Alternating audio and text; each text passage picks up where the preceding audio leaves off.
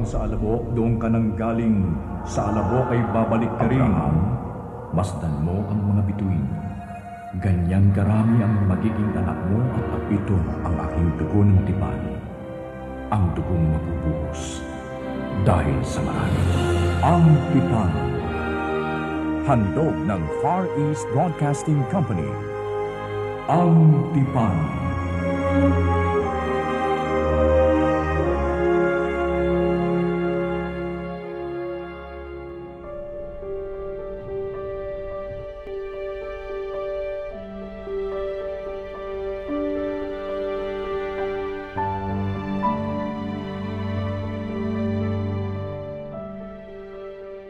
ating kasaysayan ay hango sa mga pangyayaring inilathala sa banal na Biblia. Sa Aklat ng Mga Gawa, Kabanata 1, mga talatang 23 hanggang 26. Ang Ebanghelyo ni Lucas, Kabanata 6, mga talatang 6 hanggang 11. Kabanata 11, talatang 9 hanggang 13. At sa Ebanghelyo ni Mateo, Kabanata 22, talatang 36 hanggang 40. Ang tagapagsalaysay natin ngayon ay isang lalaking nagngangalang Matias. Ang ama niyang Griego ang nagbigay sa kanya ng pangalang iyon. At ang kanyang ina, na isang Hudyo naman, ang nagbigay ng pundasyon para sa kanyang pananalig sa Diyos. Makinig po kayo habang isinasalaysay ni Matias ang dahilan kung bakit mula sa isang bulag na pananalig sa mga tradisyon ay nagkaroon siya ng tunay at matibay na kaugnayan at pananalig sa Panginoon na si Jesus.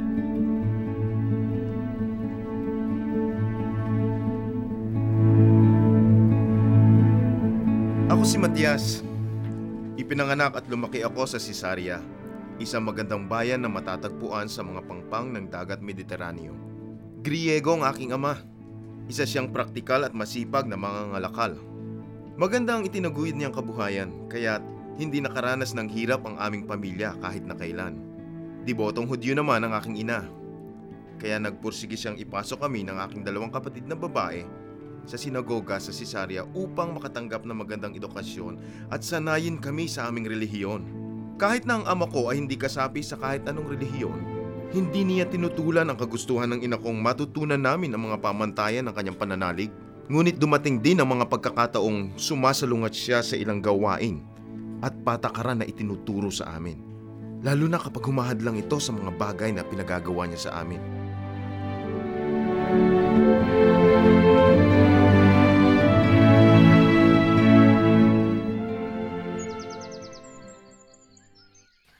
Matias, anong oras ka ba makakarating sa tindahan? Kailangan kita roon. Pasensya na po ama. Hindi po ako makakarating doon ngayon. Marahil ay nakalimutan niyo pong araw ng pagsamba ngayon. Eh, para sa akin eh, araw ito ng pagtatrabaho. Hindi ka naman na mananatili sa sinagoga ng buong araw. Kahit sa araw ng pagsamba. Ama, naniniwala po akong kung igagalang natin ang araw ng pagsamba, eh matutuwa ang Diyos at pagpapalain ng iyong negosyo. Magkakaroon pa kayo ng araw upang magpahinga. Ang Diyos niyo ba ay sarat sa pangunawa, kaya't sinasalungat niya ang mga kagustuhan at pangangailangan ng inyong magulang. Ay, wala akong nakikita dahilan upang magbawas ako ng oras sa trabaho para sumamba sa isang Diyos na walang pag-unawa. Ikinalulungkot ko, Ama. Kailangan kong sundin ang mga reglamentos ng aking relihiyon. Kaya sa ayaw mo at sa gusto, pupunta ako ngayon sa sinagoga. Matyas!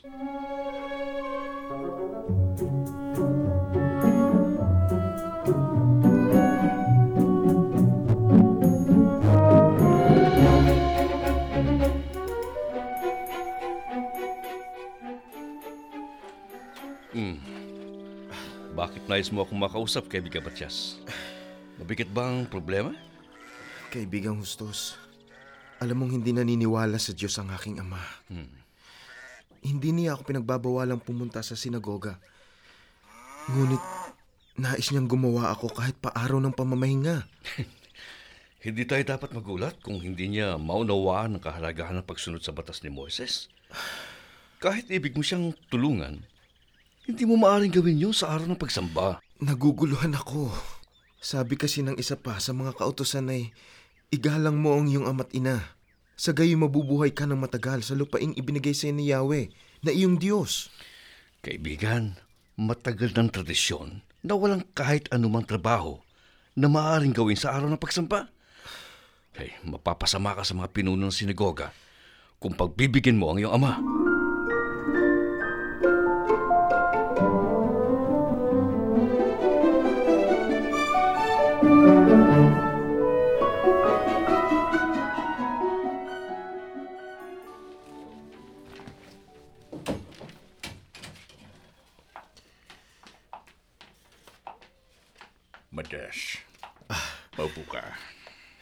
Salamat po.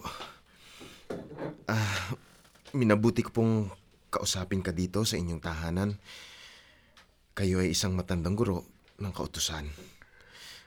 Marapat bang hindi gumawa sa araw ng pamamahinga? Matagal ko na rin eh, pinag-iisipan ng tungkol sa kakitiran ng mga alituntunin na sinusunod natin.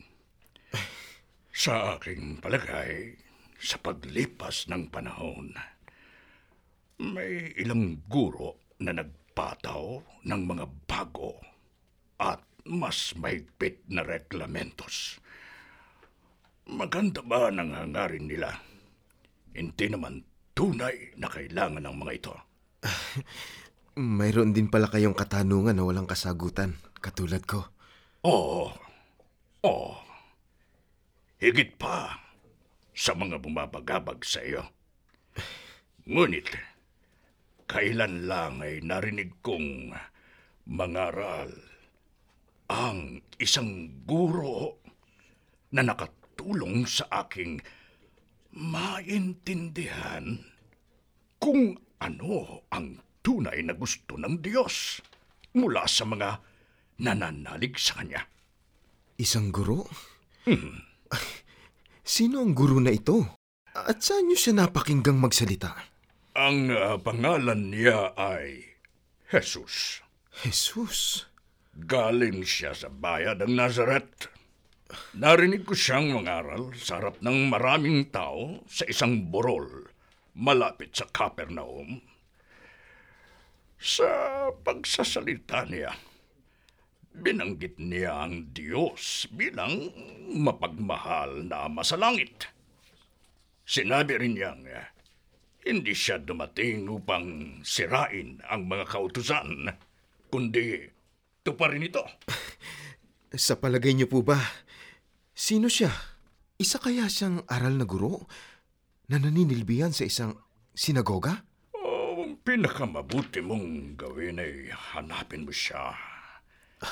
Pakinggan ang kanyang mga turo at ah, ikaw ang magdesisyon kung sino nga siya.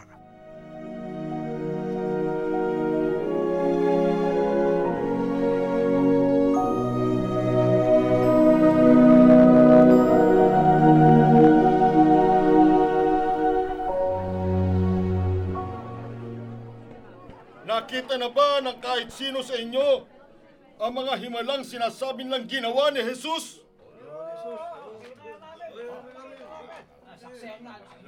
Kung alam niyang makakabuti sa kanya, hindi siya gagawa ng kahit anong salamangka ngayon.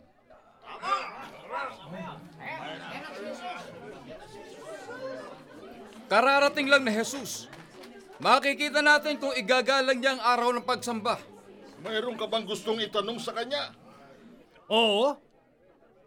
Jesus, kanina lamang ay narinig ko mula sa isang pinagkakatiwalaan kong tao na nakita niyang dumaan sa isang triguhan ng iyong mga alagad at pumitas ng mga uhay ng trigo at kanila itong kinain matapos kuskusin sa kanilang mga kamay. Sabihin mo sa amin, bakit mo sila pinapayagang gumawa ng bawal sa kautusan sa araw ng pamamahinga? Hindi ba ninyo nabasa ang ginawa ni David nang minsang magutom sila ng kanyang mga kasama? Hindi ba't pumasok siya sa bahay ng Diyos at kumain ng tinapay na handog?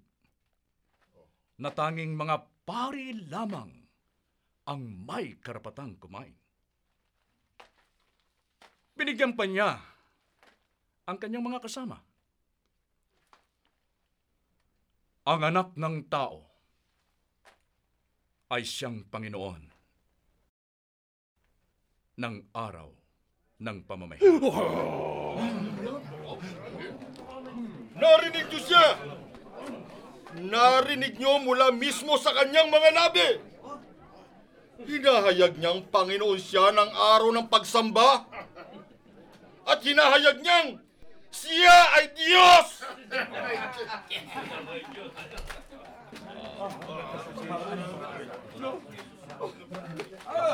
Parahanin niyo ako! Parahanin niyo ako! Gusto kong lumapit kay Jesus! Ay! Pangalan niyo! May kinakanan niyang braso!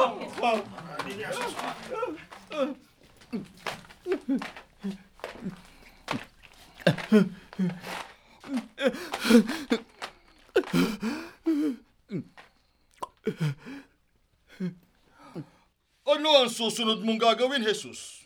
Dudungisan mo ba ang lugar na ito sa paggawa mo ng mga bagay na di ayon sa kautusan? Hindi ako nababahala sa iisipin ninyo. Tatanungin ko kayo. Alin ba ang naaayon sa kautusan? Ang gumawa ng mabuti o ang gumawa ng masama sa araw ng pamamahinga? Ang magligtas ng buhay o ang pumatay? Jesus! Kaibigan, iunat mo ang iyong kamay.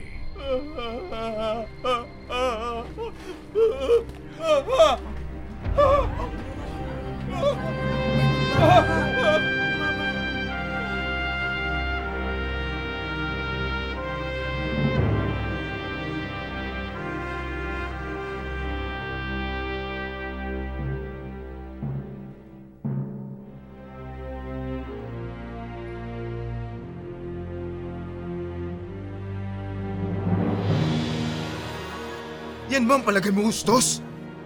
Nakatalinuhan o kabaliwan ang dahilan kaya naging tuwid ang braso ng lalaking yon? Hindi tayo nakakasiguradong paralisado nga ang braso ng lalaking yun.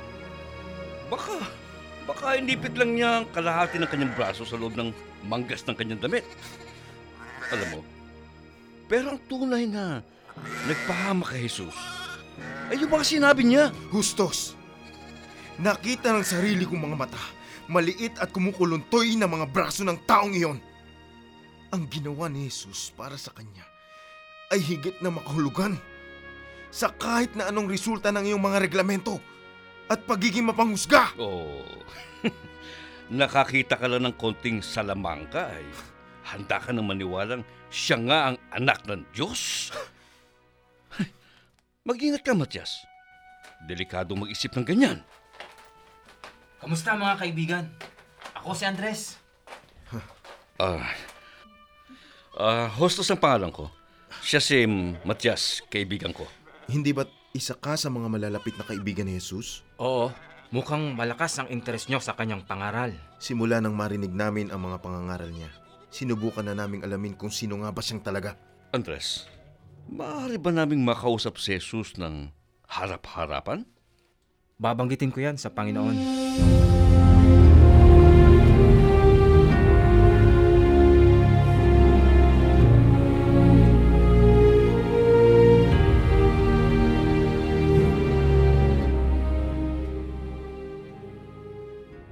Salamat po at naglaan kayo ng panahon upang makipag-usap sa amin. Labis ang paggalang ko sa mga taong naghahanap ng katotohanan. Maupo tayo. Jesus, ang mga bagay na sinasabi't ginagawa niyo ay hindi katanggap-tanggap sa mga parit na nagtuturo ng kautusan. Sa kanila ako umaasa para dagdagan ang aking kaalaman tungkol sa reliyong kinabibilangan ko. Ngunit hindi ko may tatwa ang kapangyarihan ng iyong mga salita o ang mga himalang nakita kong nagawa mo? Ang puso ko'y naniniwala sa iyo at sa mga pangalan mo. Ngunit ayaw sumang-ayon ng aking isip. Hinahangaan ko ang pagiging tapat mo, Hustos. At naiintindihan ko kung bakit ikaw ay naguguluhan. Sabihin mo sa akin, ano sa palagay mo ang pinakamahalagang kautusan? Ah, ibigin mo ang Panginoon mong Diyos ng buong puso, ng buong kaluluwa, at ng buong pag-iisip. Hmm, maganda. Maganda ang iyong sinabi, Hustos. Ngunit, mahalaga rin ang pangalawang binanggit mo. Ibigin mo ang iyong kapwa, gaya ng pag-ibig mo sa iyong sarili. Ang buong kautusan at ang mga pangaral ng mga propeta ay nakapaloob sa dalawang utos na ito.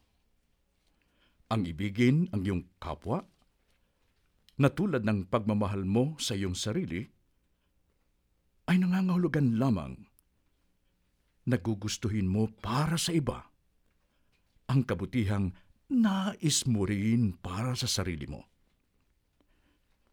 Maaring sundin ng isang tao ang mga reglamento ng kautusan sa pamamagitan ng disiplina at pagpapakasakit sa sarili.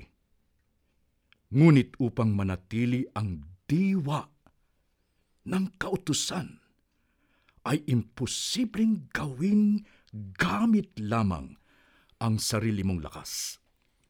Kung gayon, ano ang dapat kong gawin? Sa pagkakaalam ko, kung may nilabag kang kautusan, parang nilabag mo na rin ang lahat ng mga kautusan. Ito ang Ang Tipan. Abangan sa lunes para sa pagtatapos ng tampok na kwentong hango mula sa kabanata. Sa ganito ring oras, dito lamang sa 702 DZAS FEBC Radio TV.